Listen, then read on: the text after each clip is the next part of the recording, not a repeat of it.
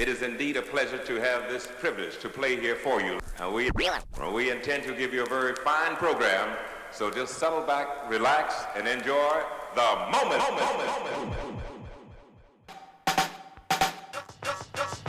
Welcome back to another special edition of Mic'd Up on Ohm Radio.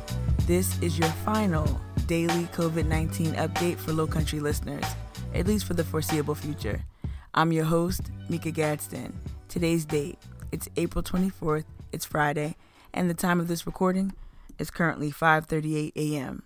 And before I give you an update on yesterday's weather event here in Charleston, check out these comments from Governor Henry McMaster following a convening of his Accelerate South Carolina task force. Take a listen. How y'all doing? Wasn't this a good group? It's about as talented and dedicated group of people I've seen in one room in a long time. Questions, Shauna? So, um, you mentioned that you talked with the president.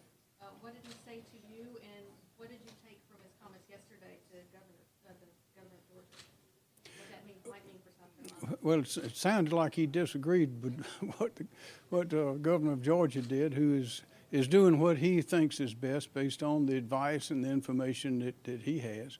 Uh, we see it a little differently here, but uh, I, I, imagine every state is going to see it a little differently. But we, we're going to get information, advice, guidance from the very talented people that were in this room today, as well as some different groups that are forming in cities and certain professions to figure out the best thing, the details of what we need to do, how to how to get South Carolina back to work strong to regain our competitive advantages that we had when the virus came along uh, without putting people's lives at risk. So we've got a lot of work, and as you heard from these different types of uh, institutions, that every, every one size doesn't doesn't fit all. We, it's going to take a lot of a lot of thinking, a lot of planning. Of course, we've been getting information from a number of these these people here today all, all along, and we'll continue to do that.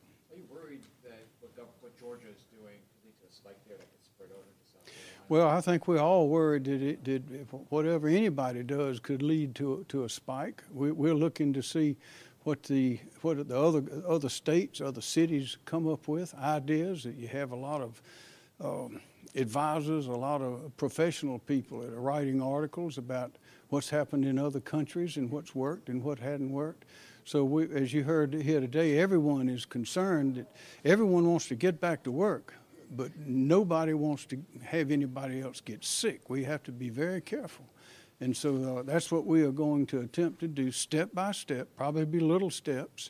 We're not going to rush into it. We're not going to move until we have good reason to move based on the, the science, the data, and all the information and the brain power that we can put together, as you saw in this room today. I want to paint a picture for you all who are currently using the theater of the mind. Um, the governor made these comments following the convening of the South of the Accelerate South Carolina Task Force. In, they're in Columbia. Um, he's somewhat self assured um, in his demeanor, uh, sports jacket, no tie, uh, pocket square, and um, yeah, I, I, feel as if the governor is confident in his plans. I think too, if you heard uh, early on, uh, a member of the press asked him about Georgia and the backlash that Governor Kemp of Georgia has received, uh, given how aggressive they're being uh, in, op- in reopening um, non-essential businesses in the state to our in, in our neighboring state rather. Um, so I, I feel as if our governor is a little bit more self-assured, a little little more confident, and, and it it was evident. You know, he's standing in front of a step and repeat with the branding uh, for the task force behind him. Accelerate S- SC is complete with branding and, and all that. So, um, but but here's some reporting from uh, WSAV News 3, an NBC News affiliate. Check out their reporting on this task force convening. They break it down. And uh, while the governor stressed the importance of the economic recovery, I, I do believe that the uh, task force is intended to cover four specific areas, but but take a listen to this reporting. Almost half of the state's hotels have closed, and revenue from international visitors has decreased by 90% because of the coronavirus. Now, Accelerate South Carolina, a team assembled by the governor, will share proposals to get South Carolinians back to work. I don't know we've ever had anything quite like this. South Carolina's economy has been hit hard by the coronavirus pandemic. The tourism industry has seen a 50% decrease in revenue, and more than 300,000 people have filed for unemployment. We were at 3% unemployment. These employees are valuable to all our companies. We would like them all to come back as the economy comes back, but we have been hurt in some areas very dramatically. Accelerate South Carolina, a group of more than two dozen business owners, educators, and health professionals, met for the first time Thursday to work on one goal getting South Carolinians back to work safely. In regard to um, hotel occupancy, down dramatically, um, running anywhere from 20 to 25 percent in hotels. Obviously, that is not sustainable over a length or an extended period of time. Each industry expressed its challenges. For the hospitality industry, it's defining the new normal for dine in restaurants and entertainment venues. For the manufacturing industry, it's preventing an outbreak in a plant. I don't know how 4,000 people can walk into a BMW plant and be tested in front of a shift. So we have to think of ways that this is going to work because it's not as easy to pull off as you might think. And then the question is, how often do you test? Issues Accelerate South Carolina will discuss and develop recommendations for the governor as he continues to reopen the state.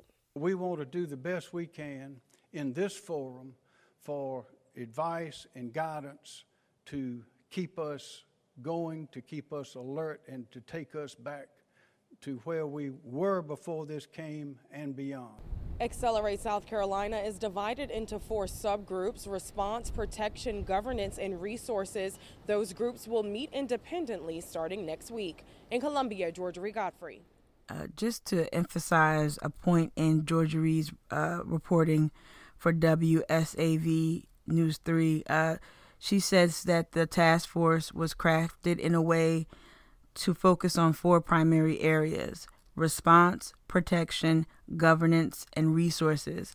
A lot of the reporting that I combed over focused more on the economic recovery. And in fact, we heard the governor in that previous clip uh, mention that he wants South Carolina to regain its economic advantage. Uh, so, this is, I believe, the priorities are set in a way to help the state recover economically. And of course, that makes sense. I understand that. However, um, I, I feel as if uh, there needs to be more emphasis placed on the health and wellness and health and well-being of those a uh, those here who work, live, and travel here. Um, there needs to be more more health, more emphasis on, on, on, keeping folks healthy and, and safe. But I'm sure that was mentioned during the convening. I'm, I'm sure it was. It just did not make it to at least the news that I um, found. So um, I I would be interested to hear more about what safety um, what safety or health um, safeguards are put in place to help folks feel more confident about even going to a hotel. Um, you know that that that in in and of itself doesn't present as the most most safe option right now. So um, hopefully those industry leaders that were engaged to participate in the task force have um, more language or more messaging around that safety piece um, and more and, other economic news uh, our congressman joe cunningham uh, he took to the uh, the floor of congress yesterday here's what he had to say about the recently um, approved uh, stimulus package take a listen to this clip Thank you. Today, I will vote to extend a lifeline to small businesses, shore up our hospitals, and expand testing so we can reopen our economy. But it's unacceptable that it's taken this long. Supporting hospitals and small businesses is not partisan, but again, politics is obstructing policy. This bill fails to ensure relief goes only to small businesses that need it most instead of large corporations. Nor does it help states respond to this unprecedented crisis. We cannot wait until the next disaster forces both sides to the table. Our constituents deserve more from their representatives. Let's come together and get our country back to work. There you have it. Uh, you hear Congressman Cunningham, full of life, vim and vigor. Sounds like he's made a, a almost a full recovery from COVID nineteen. So that's great to see. He was very energetic, very vocal, uh, and yeah, he's making that message loud and clear. The message of Main Street businesses as opposed to major corporations receiving funds. He wants to make sure that smaller businesses and hospitals receive um, receive the funds they need to recover from COVID nineteen. And we've seen it widely reported. Uh, corporations like Ruth Chris took, uh, you know, Ruth Chris, I believe, took about twenty million dollars in recovery funds. Um, and thankfully, they gave it back after public pressure, and other other corporations also gave theirs back before they even got to that before it even got to that point. Um, it's a cool PR move, um, but I'm glad they did it nonetheless. So um, it's great to hear um, a congressman from South Carolina lobby on behalf of the mom and pops here back home. And as I uh, included in a previous update uh, from from PBS NewsHour uh, there certain funds are, have been earmarked for hospitals, for smaller businesses, and so on and so forth. So just check out um, previous episodes if you want to get caught up on what was in the specific uh, stimulus package. But it's in it's in previous up, uploads um, of the show. Uh, yeah, so then that video was courtesy of C-SPAN, by the way. Um, now let me pivot to the the news that took up most of my uh, evening yesterday, that dominated my my viewership in terms of uh, local news, and I was on Twitter. I was following the National Weather Service. I want to read from uh, a story that was published in today's Post and Courier. It's uh, authored by Fleming Smith and Gregory Yee. The headline reads Storm hits Charleston area with heavy rain. Yeah, yesterday, I'm, I'm on Wadmalaw, right? So uh, typically we don't really have, we have ponding. We have significant ponding in certain areas, uh, but but we dip, typically don't get any like flooding that closes the island down, and that pretty much was consistent. However, we did have a huge fire that broke out here on Wadmalaw, and so my, my thoughts are with that family uh, that that experienced that fire. And I'm only bringing it up because it complicated things in terms of the commute home for so many folks who live in this area who perhaps were either were either even um, going to and from Johns Island and or returning from Johns Island, trying trying to get back onto Wadmalaw and the road was closed for at least a couple of hours. I had family members stuck in that traffic for a couple of hours. So it was it was brutal and on top of that the rain was just so heavy. So as I'm looking out my window, I'm, I'm seeing all of this ponding and remind just to remind you all we had significant rain um, take you know a significant rain and weather events take place earlier this week and last week with the tornadoes. Um, but here's the story from uh, Fleming Smith and Gregory Yee. I'll just read a portion of the story. Uh, a storm system that caused at least seven deaths elsewhere in the South slammed the South Carolina Low Country with heavy rain and flooding Thursday night. Between four and four and a half inches of rain fell in downtown Charleston over two hours, said Jonathan Lamb, a meteorologist at the National Weather Service's Charleston area office. Mount Pleasant saw similar conditions with one gauge reporting 5.13 inches of rain. A gauge on James Island near Camp Road collected 5.49 inches.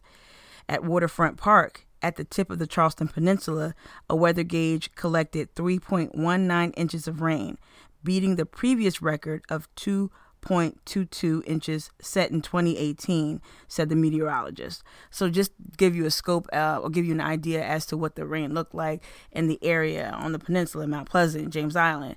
It was, and then uh, here in Johns Island in, in Wadmalaw, just huge amounts of rain. So I don't know what streets may or may not be open as you make your way out today, Friday. Um, likely you'll be listening to this show either at 9 a.m. or 9 p.m. Either way, the rain or the subsequent flooding has uh, interrupted your flow in some way, shape, or form throughout the day. But it looks like we have a favorable forecast, at least for the next two days for today and uh, tomorrow. So hopefully things will dry out a little bit. But here's a, a little bit from Live 5 News.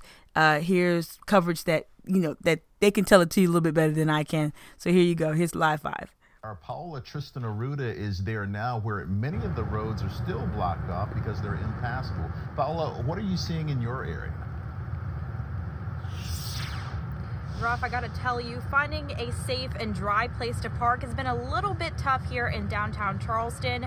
Some of the roads still remain impassable. Again, some of it has dried up now, but again, some of these roads are definitely impassable. I was here all throughout the afternoon and late into the evening where we've seen pretty much all of the same. Some people are choosing to kind of brave through this, but it's definitely not recommended. There are some road closures that are still in place in a variety of areas. Part of Calhoun Street near Rutledge Avenue has been closed off the last time I checked. I tried to get onto the crosstown earlier and that was blocked off as well. It's dangerous because there are places that are where the water is deeper than it looks. In some areas it was ankle deep, in others it was literally past my knees. I spoke to some people who say they weren't expecting this when they got out of the house today.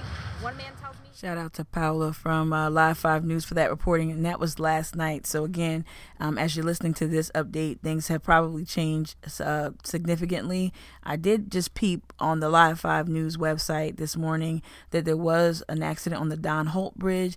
It seems like you probably just you're probably going to run into some some fender benders and some some ramifications from last night's weather event.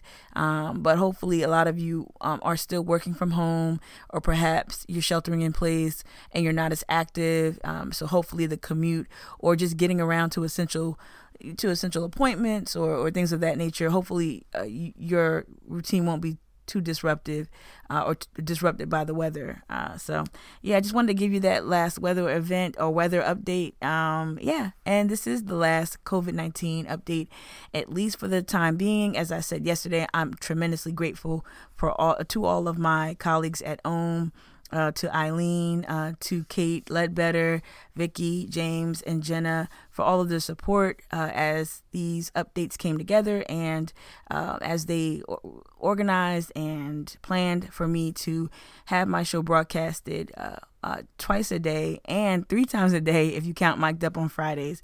So shout out to all the home the the homies at OHM uh, for their continued support. And I want to say thank you so much to the to those who sent me emails and text messages uh, just this week. I really appreciate all of the the support, all of the feedback, all of the help. Um, I, I really it, this was a community effort. This was a group lift. This was not something I did on my own. Thank you to uh, MK and Avery uh, and Christian um, for joining me and, and, and contributing to the content by allowing me to interview you all. So um, I had fun. Some of the most challenging and most rewarding work I've ever done um, were these updates. And I know it's like, you're like, what are you doing? You're making a big deal of it. It, it was a big deal for me. It was a huge endeavor um, for me personally. So I wanted to just pay tribute uh, to this uh, to this moment, to this type of work that I try to put together. And as always, you can reach out to me um, via email at Tamika. That's T A M I K A at CharlestonActivistNetwork.com. You can also find me on uh, Instagram and Twitter at Mika Gadsden. So that's M I K A G A D S D E N. And you can find me on Facebook as well, Tamika Chantel Gadsden on Facebook. So um, until next time, until the next regular episode of Mic'd Up, y'all stay happy, stay healthy, stay home, shelter in place if you can. Please continue to take take precautions as you go out in the world and shop and, and go to appointments and take care of your families. Please make sure you're still practicing social distancing, using hand sanitizer, washing your hands, um, not touching your face, wearing masks if you can, if you can get them, uh, wearing gloves if you can, if you can get them. Please let's continue to like stop the spread of this virus. It's still in effect. No matter what restrictions are eased, we're still dealing with COVID 19. And remember the most marginalized and the most vulnerable members of our population. Keep them in mind as you go about your day. So even if you feel as if you might not be at risk. Remember the elderly. Remember the older folks. Remember those with compromised immune systems.